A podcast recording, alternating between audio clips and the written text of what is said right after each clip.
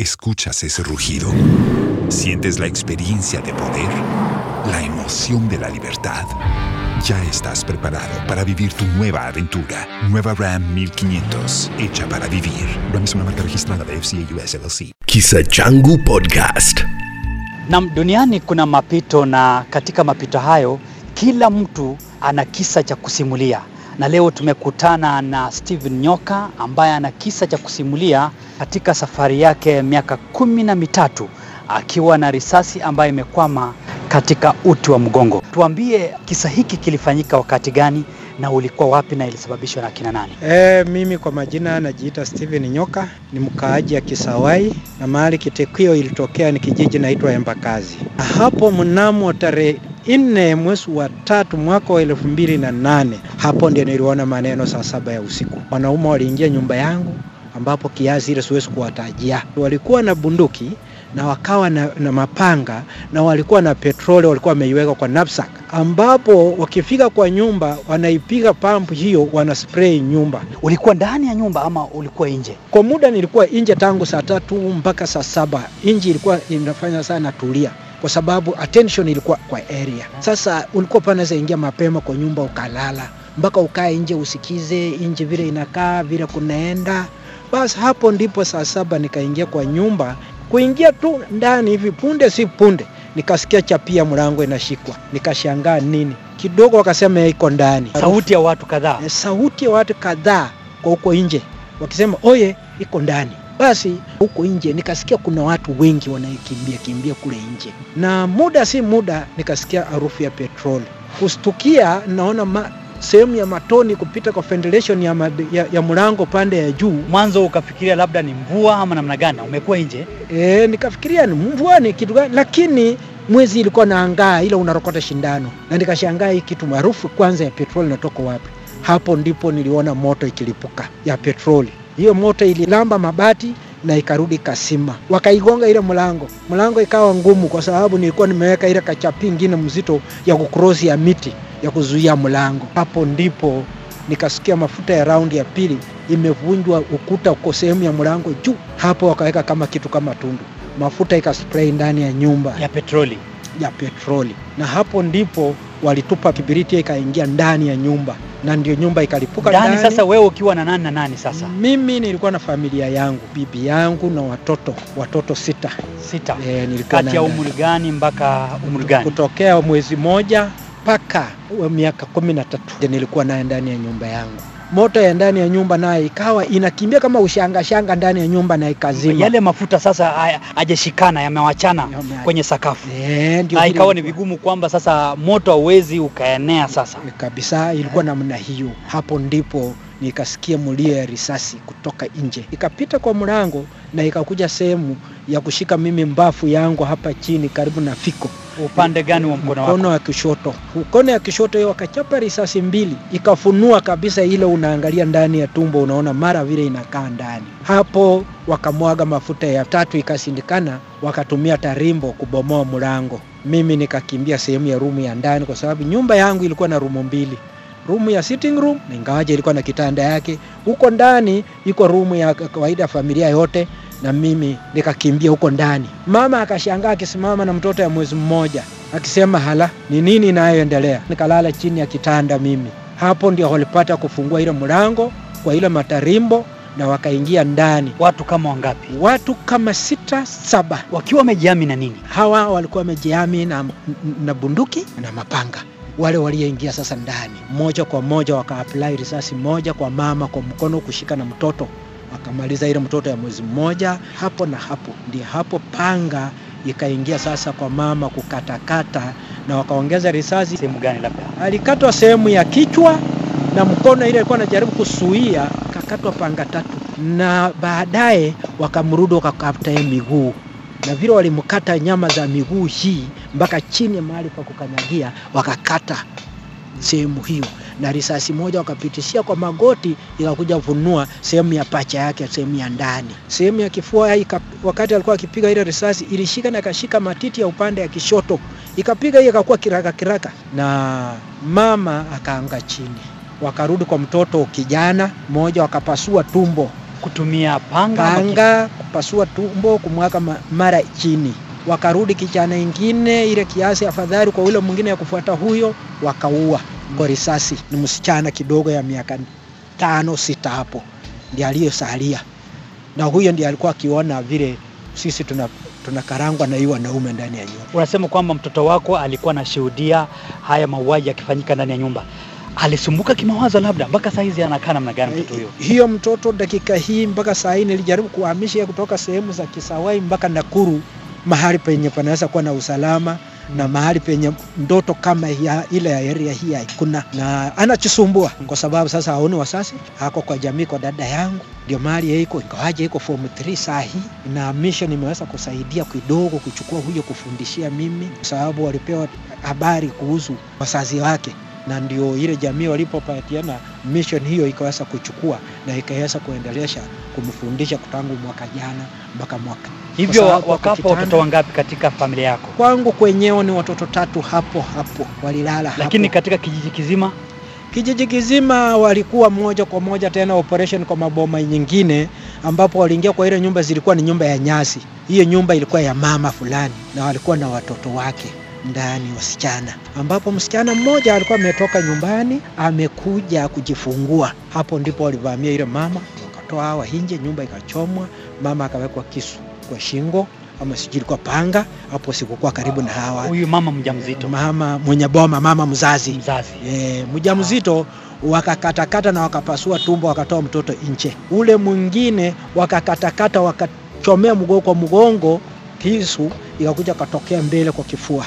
E, wa nne akaungua kwa sababu walichoma tu kijana mwingine, nena hapo mtoto kijana wakamaliza. Hapo, walimaliza watu wanne. Na kwa mwenzangu mwingine alikuwa anaitwa Rabson Mbuya, alikuwa na nyumba ya nyasi, watu walikuwa ndani, watu tano walichomea ndani, bibi yake na watoto na hata mfanyakazi wakateketea. kateketea ndani mpaka watu nakuwa nyundo nyundo ndani ya nyumba ili huwezi kumtambua huyu ni nani. Haya, mwingine wakamtoa kwa nyumba na wakamwegonga tu risasi kwa mlango. Boma nyingine wakamtoa mwanaume wakakimbisa hatua ya, ya, ya, ya mita mia tano ndio wakaenda kumuulia hapo na kupitia tu risasi. Kwa ujumla ni watu kama kumi na mmoja. watu kumi na moja ndio waliowawa. Sasa mambo haya yamefanyika, nani alikuja kuwanusuru na kuwachukua hospitalini? E, DC bwana Francis Mutia ya Kitale ndiye alikuwa DC ya area yetu Wakati huo wakati huo na dio ya Kasaboti ndio waliweza kuja na reinforce moja kwa moja, na waligawaje, walichelewa usiku huo usiku- ama mchana? usiku huo saa, saa, sisi tulitendewa saa saba na hawa wakaingia saa kumi na moja na vile walifika, na ndio tayari mimi nikaweza kuchukuliwa mbio mbio kwa nyumba hiyo na mke wangu Kwa bado unafahamu chochote ama sasa fahamu haipo? Mimi nilikuwa naelewa kidogo, lakini mama hakuna kabisa. Lakini mimi nilikuwa naelewa kiasi kwa umbali kenye kinaendelea, na tukachukuliwa na jamii zingine, wale moto ilikuwa nateketeza, tukakimbizwa hospitali Kitale district, na ndio warudingi baadaye kwenda kuangalia wale manusura ya maiti wako ndani ya nyumba. Lakini kufika saa nne PPO kutoka Nakuru aliweza kuingia na helikopta. Walipoona mtoto yangu ya mwezi mmoja hawa wameua, alitokwa na majosi, na hapo hapo akaweka sahihi ya kuwa Mount Elgon operation ifanywe, ambapo tarehe tano operation Okoa maisha. okoa maisha. E, watoto wangu wakati nilipo wawa walikaa wiki moja hospitali, dio ya Saboti na Francis Mutie akatoa order lori ya Farm Brison na ma, mabusu ya, ya Farm Brison ndio waliweza kuja kuchukua watoto pale mochari, kwa sababu mimi sikuwa naweza kuamka na mama hawezi kuamka.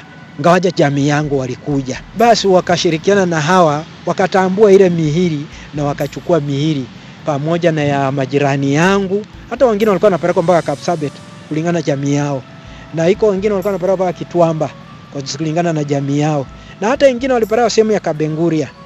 Kwa hivyo hapo kwangu walipeleka miili nane. Nani aliwazika? Yangu walizikwa na, na, na dio ya Saboti na Mabusu.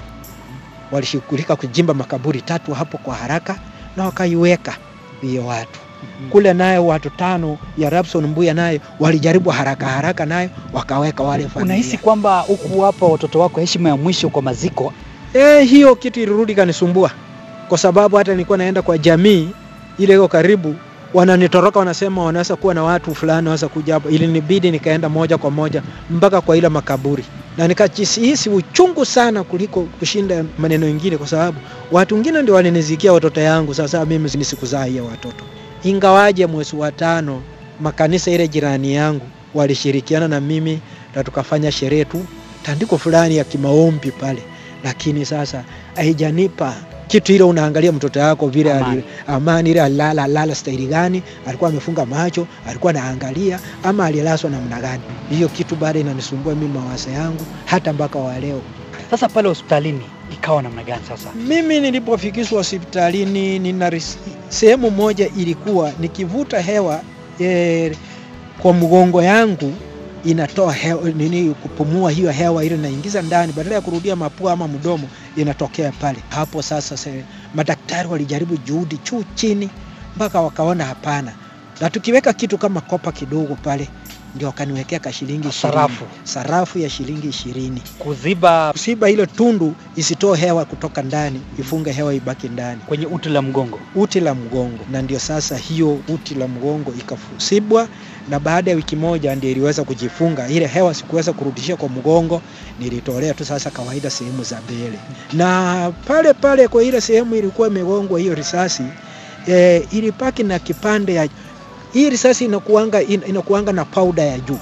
Pauda ya juu ikitoka inabaki kitu kingine kama waya ndani yake. Hiyo ndio ninayo mpaka wa leo. Ilikwama ndani. Ilikwama ndani na nilienda mpaka kwa uti ya mgongo, katikati ya mafupa ya mgongo ya uti ya mgongo ikawa katikati pale, na, na sehemu ya kutoka kwa kichwa kurudi mpaka kwa mgongo chini kwa kiuno kuna kuanga na na usi yenye inaleta maneno kutoka kwa kichwa mpaka kwa sehemu usensi ya kwa sehemu ya kiuno sijui wapi.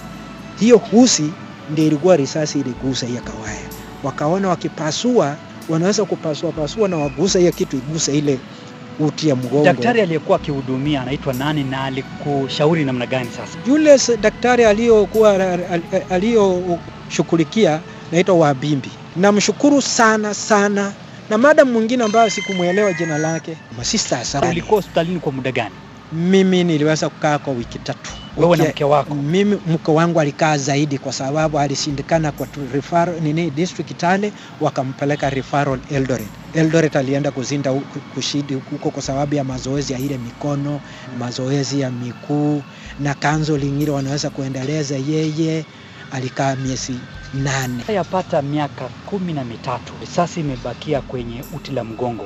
Daktari anasema kwamba haiwezekani kuondoa risasi hiyo. Imekuathiri namna gani kiafya? E, hiyo imeniathiri kwa afya yangu kwa sababu hakuna chochote kazi ninaweza kufanya kwa hiyo mkono wa kiume, kwa sababu hiyo risasi ilienda upande wa mkono wa kiume. Kwa hivyo inaniathiri nisiweze kufanya chochote kazi mzito. Nikifanya hiyo kitu inavimba na nasikia kitu kama uzaa ndani, na ikifanya kama kitu ya uzaa mwili yote sehemu ya mgongo iwa inafanya saa imefura. Sasa najilinda nisifanye kazi hiyo, mimi nakaa tu na jamii wanajaribu kunishughulikia. Mimi siwezi shika kitu kama panga nikafika boma fyeka kwa boma ama fenzi. Ah, ah. Nimekuwa tu ni muti ya sauti itoke na wanisikize. Naona nyumba yako imebomoka na ni kama umehama hapa. Labda kitu gani ambacho kimefanya kwamba ukaondoka kwenye boma lako ukaenda kuishi kwingine sasa? Hii boma nilikuwa nalala, ukifika usiku hata kwenda haja nje kujisaidia, unaona kama kuna watu nje, uoga inakuja mpaka nikaona sasa, na mama tuliweza kuachana na yeye, na aliusikia uoga zaidi, akaenda kwa mama yake, kwa mandugu zake, ndio mahali hako mbe, kwa sababu mikono haina, haina maana ya kuweza kumsaidia kuosha nguo. Sasa si akaona akae kwa mashemeji yake, na hata mama yake bado iko na mama, unajua ana huruma ya kujali mtoto yake. Sasa anasaidia hata kwa kupiga kwa kufanya nini. Uliwahi kupokea pengine ushauri na saha kutoka kwa mashirika ya umma? E, kwa mashirika walijaribu kunikimbilia special handicap, waliweza kunichukua counseling kwa wiki mbili Kitale na wakanipeleka na e, sehemu ya, ya Soi kwa miezi miwili, na mashirika yenye tulikuwa nayo pale walikuwa wengi. E, kwa sababu wengine walikuwa wanatoka nje za nje wakuja kutufundisha counseling hapo na kutuweka kwa mambo mengi ya mtandao wakituoji, na ingawaje kule walikuwa wakitusanya na pamoja wale walikuwa kuathiri wenye walikuwa wanatumia kutuua, sasa kutuweka changamoto pamoja, kwa sababu unaweza kusimamiana na huyo moja kwa moja, unaulize kwa nini ulinigonga mimi, nilikuwa na makosa gani? Na mimi shida yangu na wewe ilikuwa gani? Hivyo kutafuta haki mahakamani. Eh, hiyo nilikuwa natafuta kwa kila njia. Kwa hivyo Lakini bado kuna fikira eh, kwa mimi bado nina fikira, ikifika wakati shida fulani ikinitokea, hiyo kitu inakuja, nasema kama ingekuwa mimi nipatiwe nifanywe kitendo hii mimi singeweza kuwa na shida hii ya shilingi, shida ya njaa, shida ya magonjwa mengine kidogo kidogo. Yaani homa ikiniingia tu ile kitu inafimba. E, umesema kwamba watoto wako watatu walifariki dunia ulipotoka hospitalini. Sasa umefika nyumbani, nani aliowazika? Nani aliowapa heshima ya mwisho? Wewe ni mtu ambaye sasa unasema kwamba ile risasi bado imekuathiri sana. Wewe hupata namna gani riziki yako ili kujimudu katika maisha yako? Mimi kujimudu kwa riziki, siwezi kudanganya, nina vitu fulani naweza fanya yangu.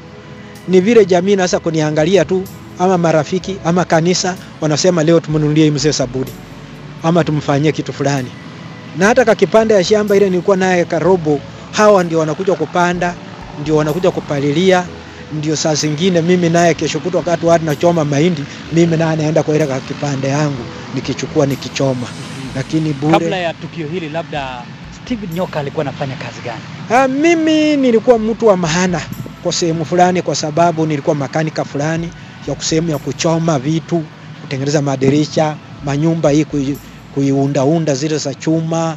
Mimi kwa sehemu hiyo nilikuwa sawa. Nilikuwa nafanya na kampuni ya Kenya Seed, ADC. Hata ukitembelea ADC mahali naitwa Feed Mill, wananitambua sana kwa kazi yangu nilikuwa nikifanya na ilikuwa napendeza, lakini baada ya mimi kupata hii kitu mimi kazi ikalala, shamba hata yenyewe kusaidiana na familia vile ilikuwa nikikuja weekend nafanya kazi nyumbani ikawa ngumu. Mimi naomba nakilia serikali, kama kuna nafasi ya wale watu wasiojiweza, mimi ni mmoja, si waniangalie hata mimi naye wanisaidie kwa kunilea, kwa sababu malezi ndiyo kitu ya maana na mambo mengi ya afya yeah. Unakaa ukikaa ukisononeka ukifanya nini, lakini kama una kitu fulani unadanganywa nayo, inaweza kuwa inatoa wewe akili ile mbaya ya mawazo hiyo. Ni kisa cha Steven Nyoka, miaka kumi na mitatu baadaye bado anaishi na risasi kwenye uti la mgongo kutokana na madhila yaliyoendeshwa na kundi la Sabot Land Defence Force ambacho kilisambaratishwa na serikali. Mimi ni Martin Ndiama nikiwa gatuzi la Trans Nzoia na hiki ndicho kisa changu. Kisa Changu Podcast. Escuchas ese rugido. Sientes la experiencia de poder, la emoción de la libertad. Ya estás preparado para vivir tu nueva aventura. Nueva Ram 1500, hecha para vivir. Ram es una marca registrada de FCA US LLC.